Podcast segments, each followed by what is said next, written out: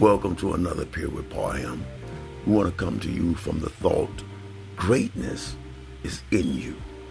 Greatness is in you. In fact, for those that believe in the Bible, it says, Greater is he that is in me than he that's in the world. Therefore, I understand that I have greatness inside of me.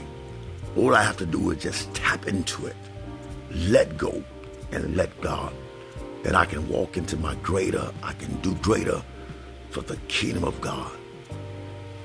You can do it. Just tap into it. And you'll be amazed. Eyes have not seen, ears have not heard, nor has it entered the heart of man the great things that God has in store for those that love him. Stay fixed, stay focused. Keep in mind, when times are hard, greatness is in you.